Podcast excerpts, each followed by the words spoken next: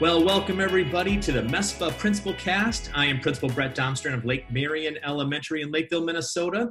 And today I am excited to be welcoming our guest, Dr. Katie Pekel from the University of Minnesota. But before we get started, I would just like to remind you that continue reading Roger Aronson's legislative updates and also be sure to check out the 4 at 4 um, email coming from MESPA. It uh, contains a lot of information that's relevant to us and we want to make sure that we're getting you what you need. So, without further ado, please welcome Dr. Katie Pekel. Katie, it's great to have you. Thanks so much. I'm so glad I can be here, Brett. Brett, I just have to say, you could have been a radio announcer. in, in, a, in a different life, right? Yes. it's, uh, this is this is something a, a podcast is kind of like the closest I'll ever get to my my radio DJ. Uh, well, you're pretty good at it, so.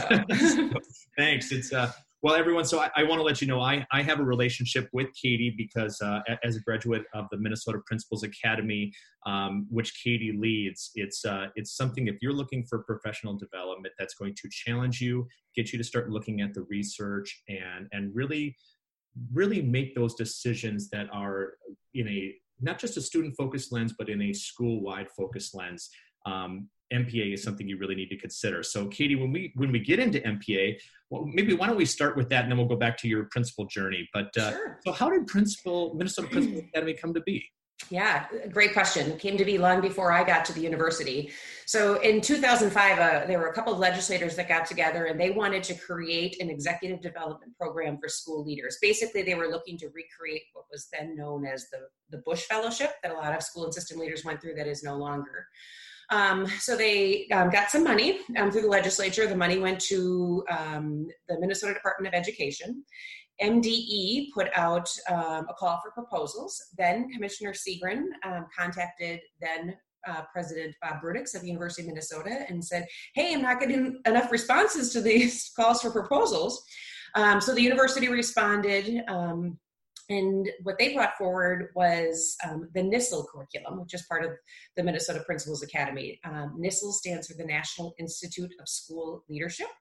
Um, the curriculum is um, uh, evidence based. It is the only principal professional development program to have shown statistically significant results in um, student outcomes in both uh, reading and mathematics. So in the Principals Academy, we use the NISL curriculum, and then we also add some additional units in that are specific to um, the needs and desires of Minnesota principals. For example, um, we have a unit on culturally responsive school leadership. Um, we have a unit on um, multilanguage learners. We have a unit on teacher development and evaluation. Um, it's just a couple examples. You know, and, and, and so you've also added just in, in my time, the you you you're part of the Urban Leadership Academy mm-hmm. and uh, working with Dr. Khalifa, and and so while I didn't get the experience of working with him, obviously re- reading his book and, and getting more insight, talk about how the two of those have kind of uh, come in combination because I see you linking a lot of information from the two. Yes. So, um, so you mentioned the Urban Leadership Academy, which uh, was started about 25 years ago, and at the time, oh. it was started um, by um, just to get the, the leaders of Minneapolis and St. Paul to actually be talking together and the U was sort of an inter, intermediary in that case um, to be helpful in, in that regard. That has really turned in over the years to um, kind of a speaker series. Um, out of that, um, you mentioned my colleague, Dr. Mohammed Khalifa. Um, we actually uh, independently wrote a curriculum called the Culturally Responsive School Leadership Academy, um, which um, we is offered um, in an eight day format and also a two and a half day format. Um, and that's actually now offered um, independently from the university um, through through the it's literally called the culturally responsive school leadership academy not a very catchy name but gets the job done right mm-hmm. Um, so so now we're going to talk a little bit more about about you and, and that's hmm. that's why we're here and, and so I, I, know you're a very humble person katie and uh, but can you tell us you, you've had experience both as an elementary principal and as a mm-hmm. middle school principal mm-hmm. so talk a little bit about how your journey in education led you into school leadership Yeah, so um, I was a high school English teacher in Owatonna, Minnesota. Hey. Um, yes, it was a fantastic experience. Um, and the greatest thing that came from that was the mentoring that I got from, um, uh, affectionately, I refer to them as the ladies, but um, three women who really mentored me into the profession and what it meant to be a professional. Um, from there, um, I embarked on yes, school leadership as a journey. I got my license through the University of Minnesota. Um, and when I finished my license, I actually applied for a high school assistant principal position in Austin. Went to click on the button and it wasn't there. And I called HR and they said, Oh, well, there's an elementary job. Why don't you apply for that? And I was like, What do I know about that? Right. I applied, uh, you know, just because why wouldn't you apply for everything? And lo and behold, I got the job. Now, I knew absolutely nothing about um, elementary at the time. And, and you've heard me say this, Brett, before, but um, so the year I spent as an elementary school principal was the most I have ever learned um, in that time frame. And um, and I have a doctorate from the University of Minnesota, so um, uh, but experience is a valuable teacher right there. It is right. Experience is a really valuable teacher. So after spending that time at the elementary, which I loved and would have would have really enjoyed staying, um, my superintendent, very talented leader, um, Candace Raskin, who's now at Mankato State, came to me and said, "We'd really like you to go to the middle school." And I shook my head no and said, "Well, we could talk about that." Um, and and there I was off to the middle school which turned out to be the best job I've ever had in my entire life. I love my job at the university, but there is just something about middle school kids and middle school teachers that I really, really enjoyed. So I was middle school principal for six years. Um, and then the university called and said, Hey, we'd like someone to help out um, with the implementation of this college readiness program, which I had in my building at the time. So I went to the university, um, helped design the implementation of their program, Ramp Up to Readiness, oversaw two yeah. federal randomized control trials, um, which found statistically significant outcomes for increasing kids' likelihood of going to college. Um, and at the same time, the university was relaunching their doctoral program uh, for school and system leaders, asked if I would help consult on that, and then thought, well, why not have this principal um, help lead the Principals Academy? So that's how I ended up in the Minnesota Principals Academy, and it's been awesome. So is that how you became principal in residence then? Yes. So it was direct out of Austin into the University of Minnesota. It was, and it was to, it was it wasn't even tied to the principals academy. I came to lead the the implementation work of the college readiness program with school That's principals. Awesome. I, I didn't know that that I didn't know that detail. So I yeah I, I thought it went right into MPA. So that's very. So I spent the first two years at the university. Um, first of all, recruiting. I recruited 50 schools across the state to be part of that randomized control trial. Um, and and traveling all around the state of Minnesota to help with implementation work. That is awesome. I had no idea. See, uh, the journey is always such an interesting part of how people or yeah. who people are and how they get to where they are. Yeah, uh, that's, that's, true. I, I, love it. Well, so now you're also so two of our former podcast guests, Jessica Cabine and mm-hmm. Melissa Sonic. Yes. You have developed some pretty close relationships with. Obviously, you knew Jessica back in Austin. I did. I hired her as my assistant principal. Oh, you hired her. Mm-hmm. Well, that's so that's awesome. So you're because now she is also one of our you bring her in to also talk with us about early childhood and now she's mm-hmm. in over at ellis but uh, yes. um, you've managed to keep that relationship going strong even being at the university of minnesota and, and, and so talk about uh, katie i know how you keep relationships going because we still stay in contact but that is something that's really strong in you and, and so what is the key in your opinion of, of maintain what are the keys of maintaining strong relationships when you've got a you've got a busy family you've got a lot of obligations so do all of our colleagues who are leading buildings but yet you still manage to have a quite a network of people you stay in touch with what are some of the secrets that you have that uh, that keep things going so strongly well, I wish it was a secret. I don't think it is a secret. Um, first of all, I'm, I'm, a pretty intellectually curious person. So when I'm engaged with folks and I see the interesting things they're doing, I immediately want to share it with others. Um, so I oftentimes say I'm really, you know, a kind of a glorified air traffic controller. Um, so through my work in the Principals Academy um, or, or, other places too, the PhD program, Culturally Responsive Academy, et cetera, um, I have this super unique opportunity to see amazing work happening across the state of Minnesota. In fact, I'm not sure all that many people get that really awesome opportunity like I do. Mm. So, um, so it's it's pretty um, exhilarating and exciting to see all of that really good work. And I feel like um, um, I'm energized by it. And then sharing it with others is is just really um, I don't know, it's fun. Yeah. It's just fun. So genuine excitement for sharing it too. And I do. And because Brett, the principles that I that I get to see and observe, they genuinely do so many cool things. You see, for example, we're doing these calls right now with um, Principal Academy folks just to help get people connected. And and I take something from one call and then start talking about it on the other call. And you can tell the people who are on the call, the first one, we're like, mm, we already know that, Katie. that, that's the job.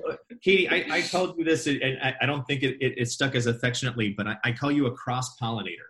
Oh yes, I don't know anything about gardening or bees, so I probably haven't. I but I fly in airplanes a lot, so that's probably where I get the air traffic controller metaphor. it's you help you help spread. You are you are spreading the all the great things that are happening, and you can go from one place to the next place. And so while you're talking about driving all around the state and hearing all these great ideas, is really you are pollinating so many leaders and helping their schools, which helps their kids. And that that trickle down thing always comes through.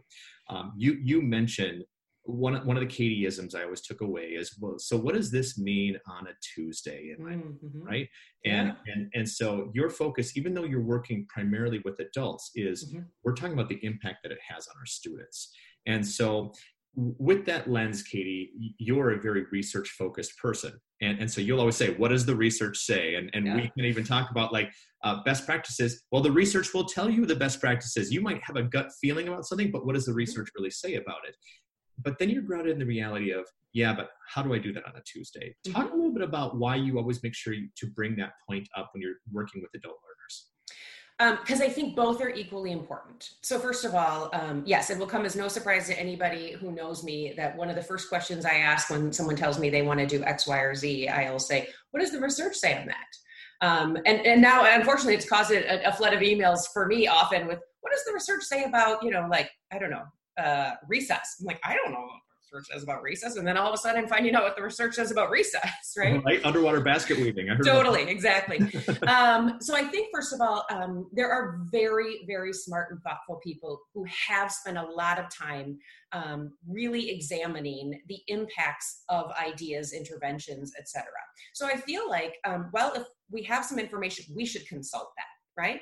Yeah. That being said, um, I really also very deeply believe that we have to think about what does this look like in a classroom on a Tuesday, right? Just because the research says in Austin, Minnesota, it worked with a group of kindergartners in 2005 to 2007, doesn't necessarily mean it's going to work with kindergartners in Thief River Falls. Um, but I think having a grounding in the research and then knowing, okay, within my system, and you know, I think of a school as a system and also part of a larger system with, within a school district. How is this going to work or how will this function? If we can think about all of those things in combination at the outset, before we start asking teachers to do more or start, frankly, spending money on those things that are more, um, I just think we have a much better um, likelihood of a potential positive outcome. And, and by positive outcome, I don't just mean better student test scores. I mean, a positive outcome for the way teachers feel about the work they're doing in their buildings, the way families feel about the schools that they're sending their kids to, the way kids feel about belonging in those schools. So I think those things um, can be really well informed by the research. So I'm a firm believer that if you are the um, decision maker in a school building or a school district, um, before you start asking people to engage in a change process, which let's be honest, that's what we're doing all of the time. Right. Um, it's our responsibility to know what the research says. We do not have to recreate what the research says exactly as it says it, um, but we need to be informed by it. Well, it, it also helps when people want to know the why yeah. right if you have a foundation for decision making processes that go back to um, we we can tell you we have seen results because of this which is why we're guiding we're going in this direction mm-hmm. better than well i woke up today and it felt like it was a good idea so let's go. And people are like I saw it on twitter. Uh, right?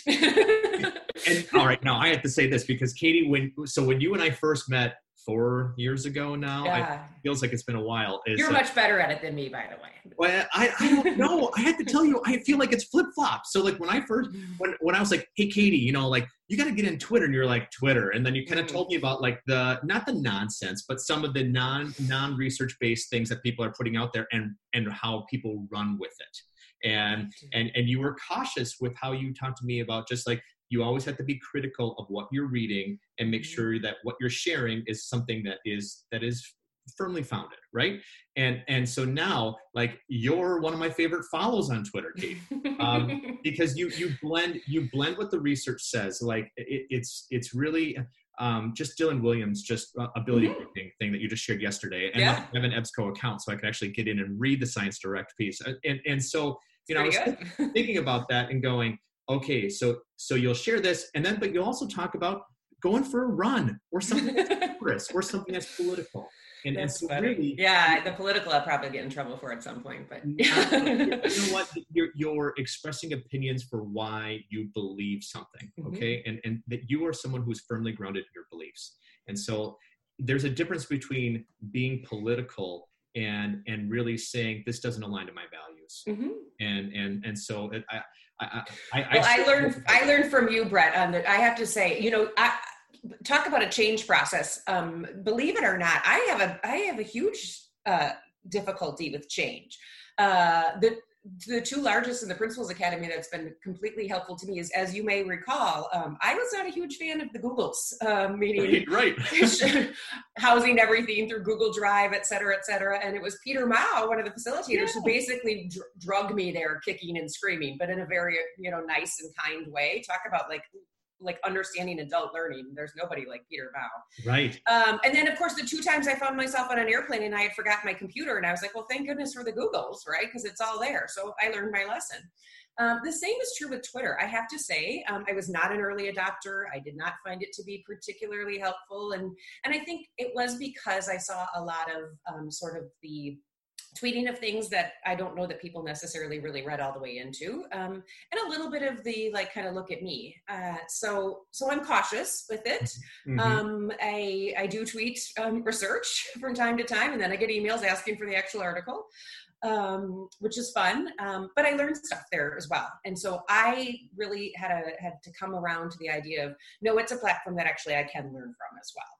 Well, and, and and you do it in a way. I think some of the the self-serving notions of Twitter is what you were weary of, right? Yes. And and, and uh, the I think it's good for everyone to be wary about that. Yeah. Um, is, is it is it glorified self-promotion or is it really about development of others, right? And and so you're using it in a way that I I, I admire, and I go, way to go, Katie, because you're like twit twat twat or whatever, you know.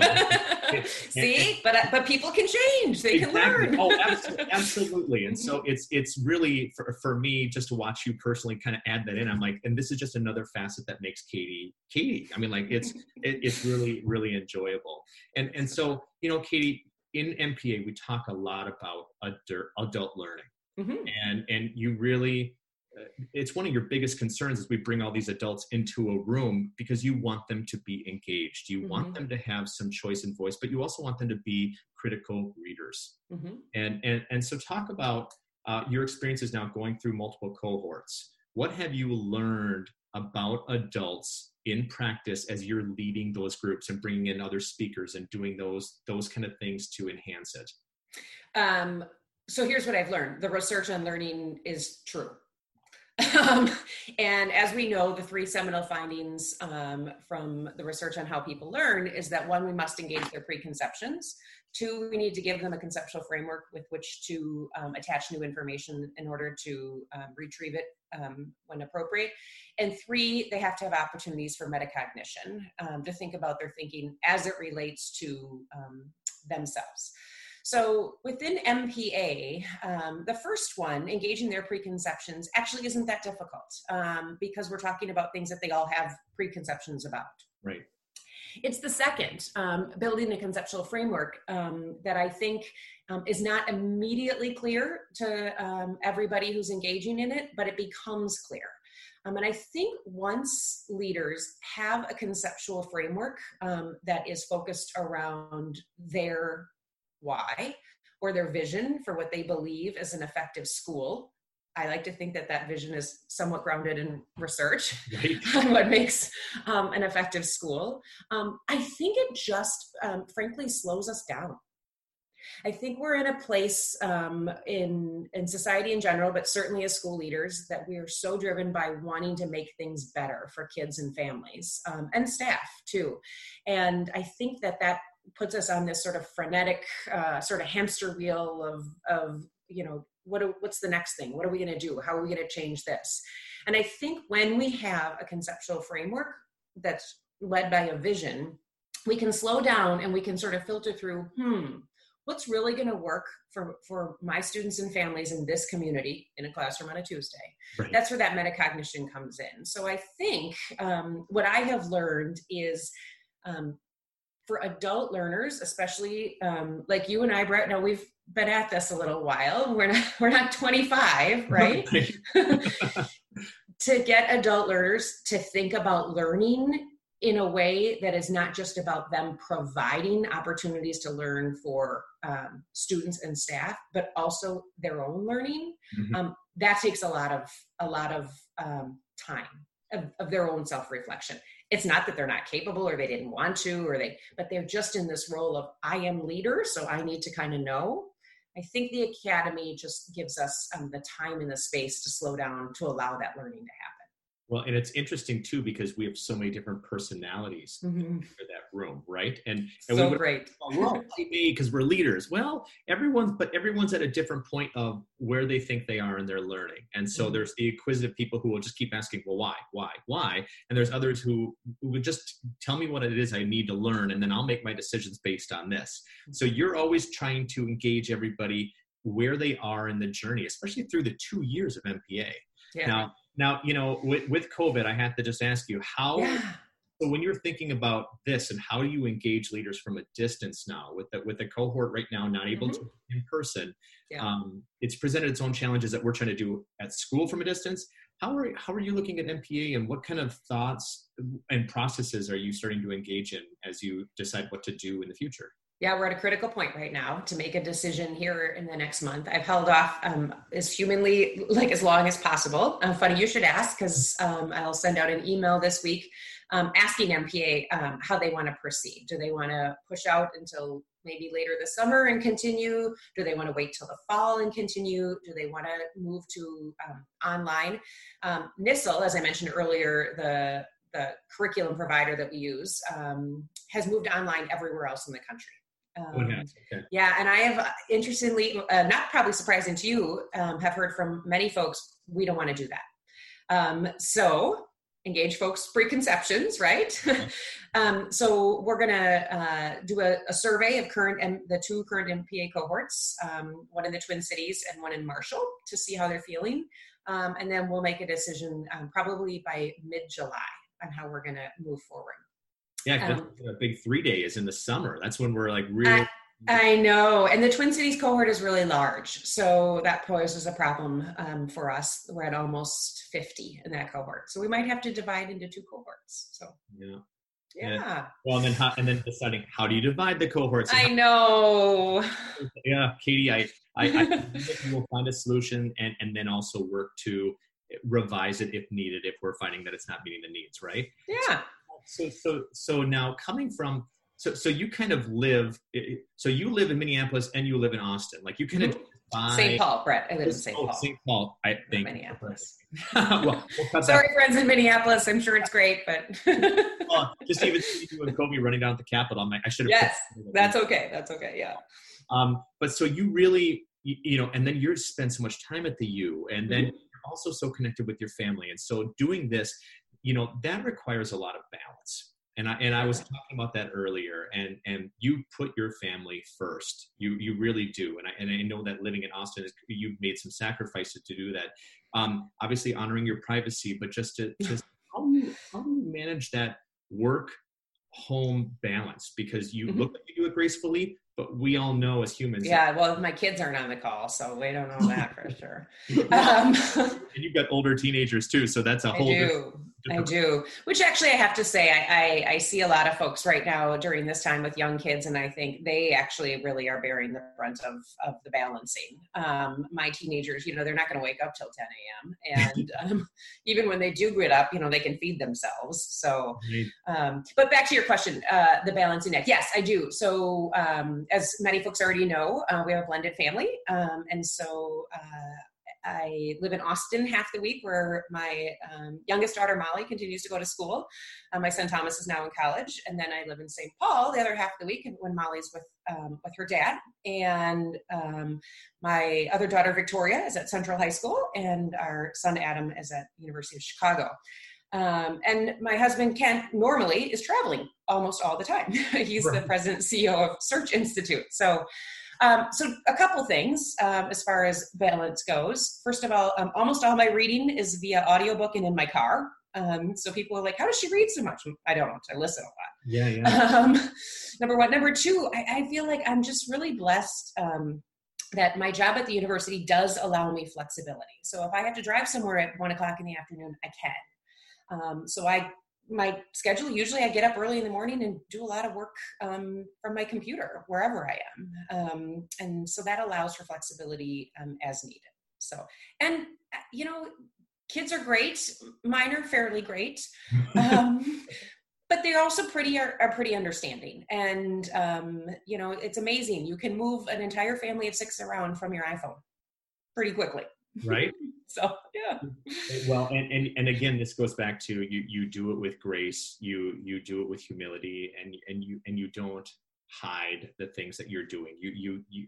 I, I want to say you're transparent is, is probably the right. Well, that's nice. I appreciate that. I, and it's, I trust me, I get help from lots of folks. Um, you mentioned Jessica Cabine earlier. There's a time or two where she had to go get Molly and bring her somewhere for me because I wasn't going to make it. Or, um, so um, you know, it takes a village. right. Well, we get by with the help of our friends. That's right.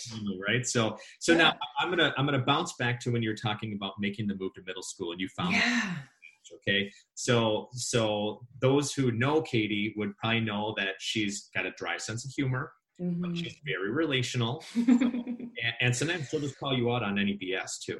And uh, it is uh, it, it, in a way that is is kind obviously. But it but so you've got you said you found the right match and mm-hmm. i think that your personality i can i can see how that would work is is what was it about middle school that really drew you in and said this is my place. These are my people well, it's the best of all worlds. Um, so first of all, let's start with um, teachers.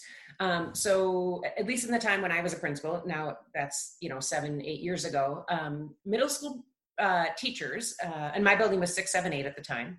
They tend to be made up of both elementary licensed folks and secondary licensed folks. So th- I, think of that um, both academically and socially emotionally as the best of all worlds because you have people who have deep knowledge of content that had that original like 712 license, um, or now I think it's, you know, uh, 5.8 content um, endorsed. Um, but then you also have the folks, especially in the building that I was in, boy, I had some sixth grade teachers that were elementary teachers. I think they, you know, started in 1842 or something mm-hmm. like that. But they just loved kids. And they would really remind their eighth grade colleagues, like, yeah, actually, we're not here about about the standards. We're here about kids. And then the eighth grade colleagues would be like, yeah, but if we don't pay attention to the standards, um, they're not going to get a sheet cake at the high school. so those two, you know, kind of competing but complementary um, uh, forces work so well together.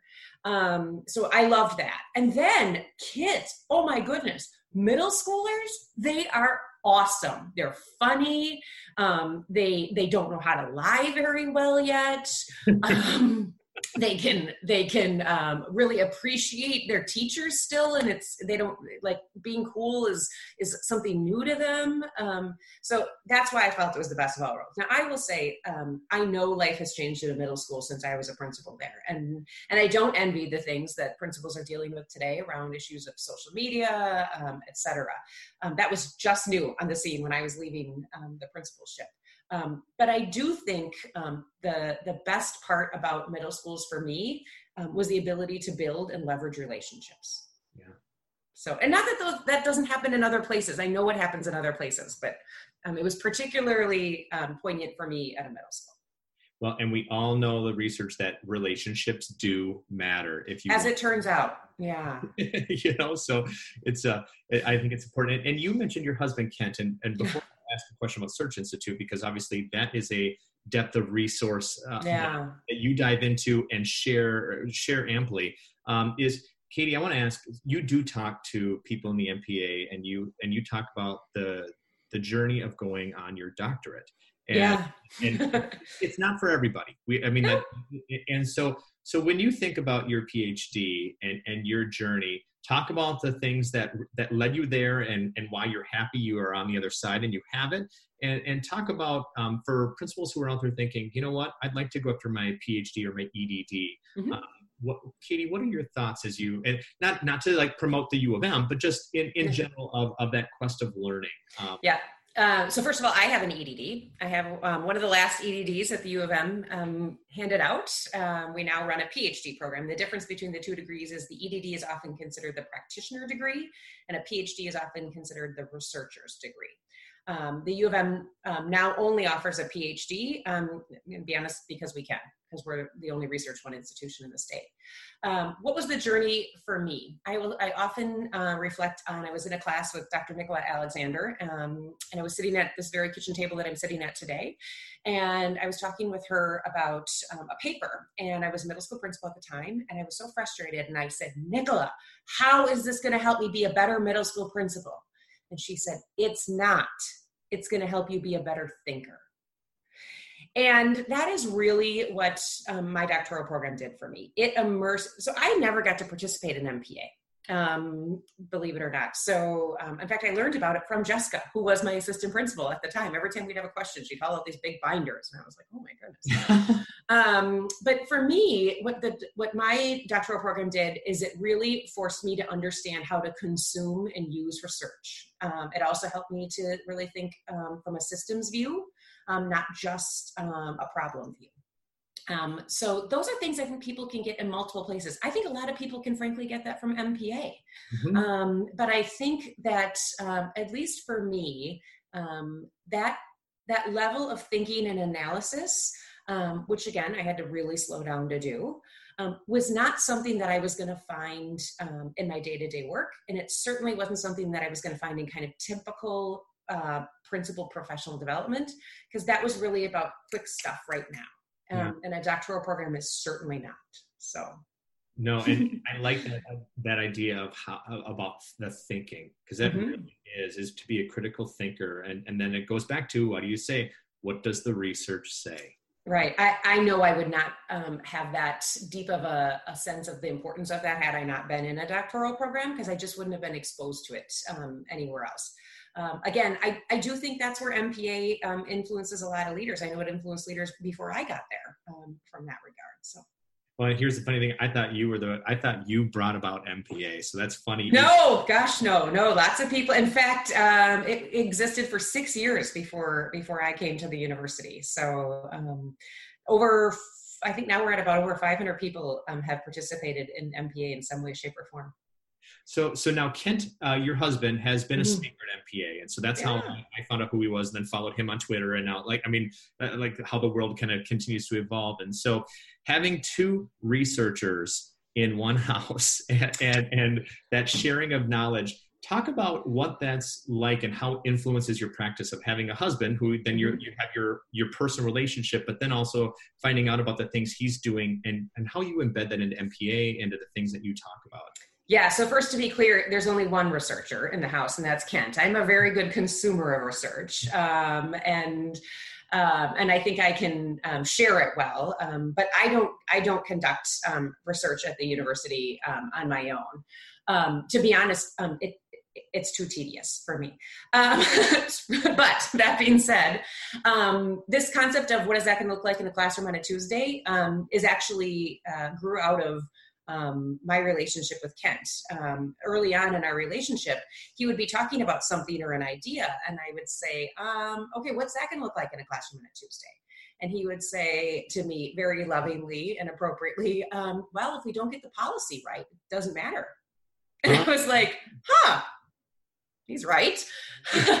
um, so actually, um, I think our um, personal professional relationship has a lot of um, sharing and a back and forth of what something um, could potentially look like in service to practice. Does that make sense? So, so um, Kent has a you know a staff of really brilliant researchers that are working on, for example, developmental relationships, and then they're translating that into messaging it for practice. And so we'll that's our dinner conversation or that's our you know our walking the dog conversation so, so it's organic it can just happen because yeah. you have that time and space to allow that dialogue to go around the work yes that's, all right, so I hope I can have just a few more minutes because I, yeah, I of course two questions and, and you can edit all you'd like. well, one of my I, I, am excited to ask it, but you just mentioned policy, and, and mm-hmm.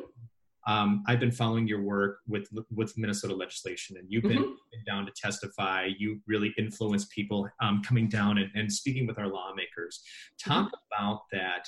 Um, I don't want to use the right word balance, but the mm-hmm. advocacy and the giving the broader picture to to our elected leaders and how that affects education. Talk about what your role is and, and the university or MPA mm-hmm. and, and share a little bit about that because I don't think people know some of that work that you do. Sure. First of all, um, prior to my be, being involved in um, MPA and working with uh, the folks, Roger, you mentioned earlier, um, mm-hmm. at MESPA, um, previously Jim Bartholomew at the Minnesota Business Partnership, Gary Amoroso at MASA. Prior to my being um, appreciative of their help and advocating for MPA, I had so little, honestly, no understanding of the legislative process uh, and how that worked.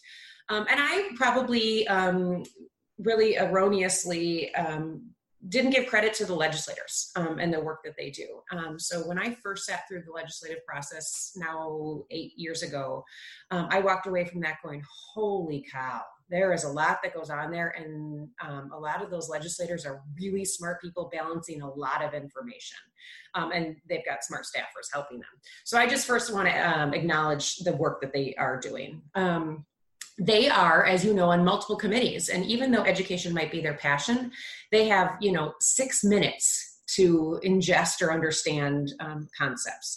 So um, one thing that that i have um, been uh, willing to you know do is to provide information relative to the research. Mm-hmm. Um, and the u has a benefit of doing that in a pretty nonpartisan way right? Like kind of the research is the research um, so that's one. The other thing that I've really learned um, in the process of, of advocating for um, the continued funding of MPA, which I want to just say we're so grateful to uh, not only the legislature, but also the Minnesota Department of Education, because um, they've been great partners in that. And that's really where the money flows to um, and then comes to the university.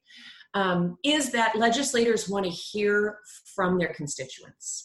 So you know this, Brett, and anyone else who's been in MPA likely knows this. I oftentimes um, ask MPA folks if they've had a good experience or, or if they'd like the academy in their area, would they please contact their legislators yeah. and talk with them? Um, they want to hear from you far more than they want to hear from me. They want to hear how does MPA impact what you're doing in Lakeville or Thief River Falls or East Grand Forks or, or wherever. So um, that's something that I learned early on. And I think that's what's helped MPA um, maintain its funding and its bipartisan support. Mm-hmm. because it's principals talking to their legislators.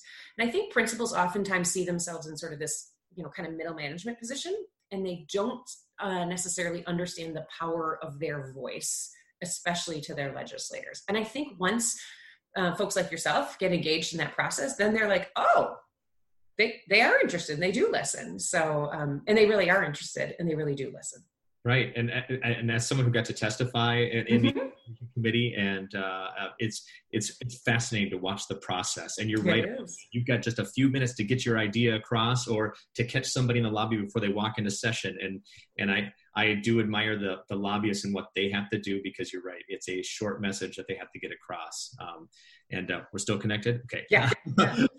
um, all right, so I was going to ask you that, that, there's two other pieces, but we'll, we'll just uh, um, all right. The cohorts, okay, yeah. so northern Minnesota, southern Minnesota, mm-hmm. Minneapolis, mm-hmm. and and no no cohort, cohort is created the same. And so as you started looking at branching out MPA mm-hmm.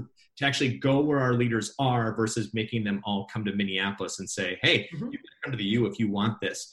Um, talk about the successes and uh, how that came to be and then at, at, the very end my last question you can just think about it mm-hmm. is you are you are masterful at getting people to do the things they didn't even know they wanted to do right mm-hmm. they yeah. didn't know they didn't want to do just share that last bit about how how we make the cohorts work around the state Yep. So um, speaking of legislators, it came it came out of that. So at the time, um, I had worked with Shane Zutz, who was the high school principal at Lincoln High School in Thief River Falls. He no longer is in education; he's actually the director of HR for um, DigiKey. And uh, he was a ramp up school, and he called me and said, "What do we have to do to get the Principals Academy in um, northern Minnesota?" And I was like, "Well, that is a long way away." Um, but um, it was because of Shane, his relationship with then Senator Leroy Stumpf, who was the highest ranking member of the Senate and led the Ed Committee at the time, um, that we got support to get the Academy's funding reinstated. Um, and that was in 2015, I think, 14 or 15. Um, and out of that, um, we agreed to go to northern Minnesota, right? And we also agreed that we would, with the amount of funding that we get, we could run two cohorts at a time, and we would always run one in greater Minnesota, and we would move it around um, to do exactly what you're saying, to serve folks in greater Minnesota so that they don't have to come to the Twin Cities. Um, it's been super successful. We've been in Thief River, we've been in Staples, we've been in uh, Fergus Falls, now we're in Marshall. We hope to be um, in southern Minnesota uh, starting next year. Um, the cohorts um, are different, um, but um, when you have we have folks that go between the two, like if they miss a unit or not, um, the learning is also the same. So it's that's been really, really, I think part of the most exciting part about MPA is getting to go places and see what the rest of the state is like, right? Right. Well, and you get to share those ideas, and you're sharing what's happening in more of our rural schools. And when you're the principal of a uh, not just a high school, but you might be a middle high school, or you might be mm-hmm. a eight principal, and and the experiences are different. And so for for all of us to kind of know the the the struggles and the successes our, our colleagues are having across the state really helps level the playing field and, and give everyone that that opportunity to learn. Um, yeah, it really does. So, so the big piece. So, Katie, one of my favorite Katieisms is that you that you get people to do things they didn't even know they didn't want to do. Yeah, and that actually comes from Peter Mao. He said, he said, Katie Pekel has the uncanny ability to get people to do things they didn't know they didn't want to do. well, and, and, but you, and you, you ask for it with grace and you, and you do it with the, hey, it's okay if you don't want to do this but for some reason I haven't said no to you yet, and I'm sure other people are probably in the same, eh, eh, feeling the same way. Is that they they keep saying yes, and so, so, talk about how how that comes to be because I'm like looking at this week's speakers and this week mm-hmm. for, eh, for the MPA sheriff sessions, it's all new people, and so how do you cultivate all these leaders to to continue to give to each other? Well, first of all, they're not saying yes to me. I think that's the number one thing. I think they, I think most people, I think you, I, I, mean, correct me if I'm wrong, but I think when I called and said, hey, Brett, would you do this for other principals? You're like, of course I will. Yeah. right. Um, so I think that's what has um, MPA has uh, created and been allowed to do is to um, be a place that's in service to one another. Um, and I'm really, again, I'm just the conduit for it. I'm the air traffic controller. I, you know, I can reach out quickly to folks and, um, and I think they like being asked to help one another. I think they like to contribute. I think that they like to know that the, their work is recognized for the good things that it is, and um, and therefore they also trust then that when I ask someone else to do something, oh, whatever she's bringing is probably good because she asked me, um, or or I've seen bring good things brought before. Yeah. So um, I also think um, I try to, as best as I can, balance um, where I'm asking and who I'm asking and what I'm asking of them. So, for example, um, you mentioned Melissa Sonic earlier, um, one of the best elementary principals I have ever seen. Um, hands yep. down. And as you know, she's now a principal and special assignment at the district level, which brings new insights, right? Um, so I know she doesn't have the demands of a day to day building. So sometimes I ask her for things on the quick because um, I, I know she can do it. But then also, she did say no to me for the first time ever two weeks ago, um, which I know. And she's she in fact she she even uh, I think she tweeted, "I live to tell about it." I was like, "Of course you did." Um, but I think the balance of, of when you ask folks and how often and who you're asking. Um, that's why, if you've probably noted on these calls, um, I've been I've tried to be purposeful in asking folks from Greater Minnesota, from the Twin Cities, different levels, different experiences, different backgrounds. Um, because I think it's it's that um, diversity of thought and experience that makes the saying yes easier for folks. Absolutely, and and you do make it easy for everyone to say yes that's. Uh, I, I, attest to that, everyone. Uh, it's it's fun saying yes to Katie because you know you have purpose when you're when you're responding to a call. So the best part about uh, coming to the University of Minnesota is um, um, I've learned uh, that first of all, as you know, I have zero positional authority. Absolutely nobody reports to me. Not even Diane, my administrative assistant. She reports to Gary, which is awesome. Yeah. Um, so I have zero positional authority. So um, anything that that I'm able to to do, I, ha- I I really do it through relationships, and it's not just the relationship with me. It's um, building a connection and an identity to um, to MPA. I think initially, but also the, the just the greater good of of the principalship. Um, so I think that's why people respond. you are the embodiment of that, Katie. Well, I don't know. I know I took longer than the time that we had discussed uh, being part of this, but I it's been such a thorough and and joyful conversation. And uh, well, this has been great to talk to you, Brett. I love these podcasts. Of course, I listen to them all the time, um, and I'm so glad that you initiated them and that you're you're doing them and all of the work at um, MESPA. I just think is is just fantastic. So um, thanks for all you're doing.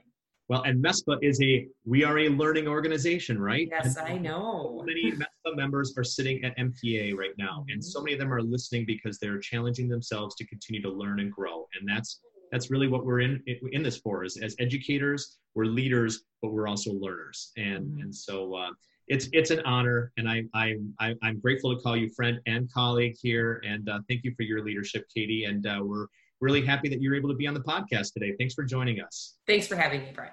All right, everyone, be sure to uh, subscribe to the MESPA Principal Cast and uh, follow Katie. Oh, Katie, how can everyone find you on the Twitters? On the Twitters, at Katie Pekel, P E K E L. It's pretty straightforward. Follow Katie. It, she is totally a worthwhile follow, entertaining. You even get to see a little update with Kobe the dog too. Mm. So uh, it's uh, it's it's always entertaining, and you'll learn something. So, uh, Katie, thanks again for being on the podcast.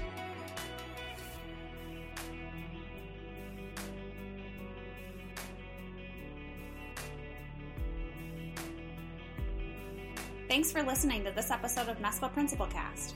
For more information about the Minnesota Elementary School Principals Association, visit MESPA.net.